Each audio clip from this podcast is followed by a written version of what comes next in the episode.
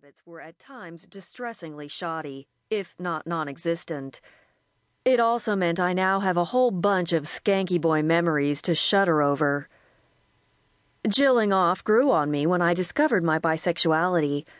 I had a crush on my friend, but she was playing that coy game of always keeping my hopes up without ever actually doing anything.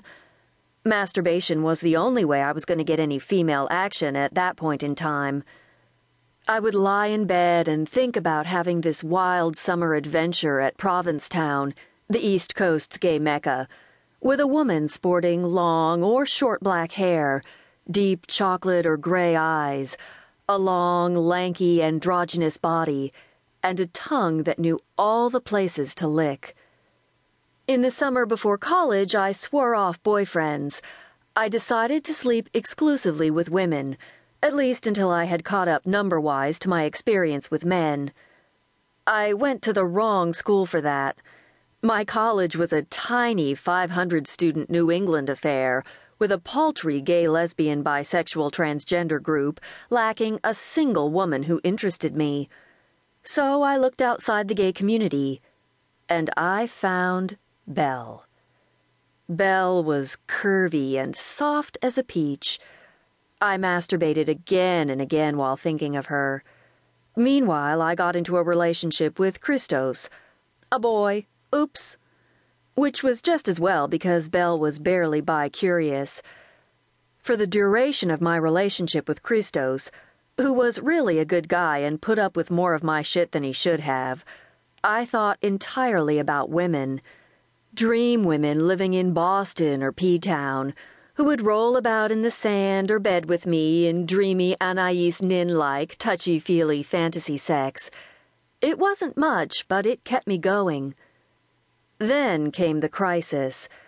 A hot, slender bisexual from California entered our little school with the impact of a meteor. Rumors flew. I hated her on sight and glared at her in the GLBT meetings. Of course, it wasn't long before I was cheating on my boyfriend with her. And she handed me books, always the way to my heart or loins, most especially Macho Sluts by Pat Califia.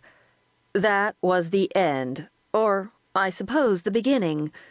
My world crashed in around me, and I had the first masturbatory orgasm I can really strongly remember.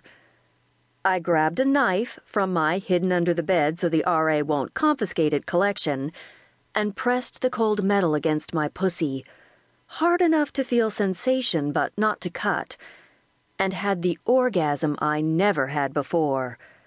My brain filled with visions of beautiful and terrifying San Francisco Doms doing things to me I didn't yet have words for.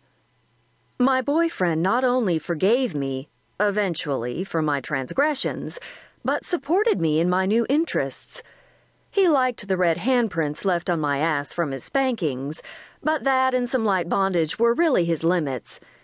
He was also not adverse to a threesome with another hot babe. What guy isn't?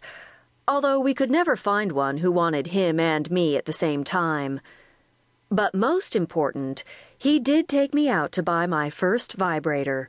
Actually, my first two.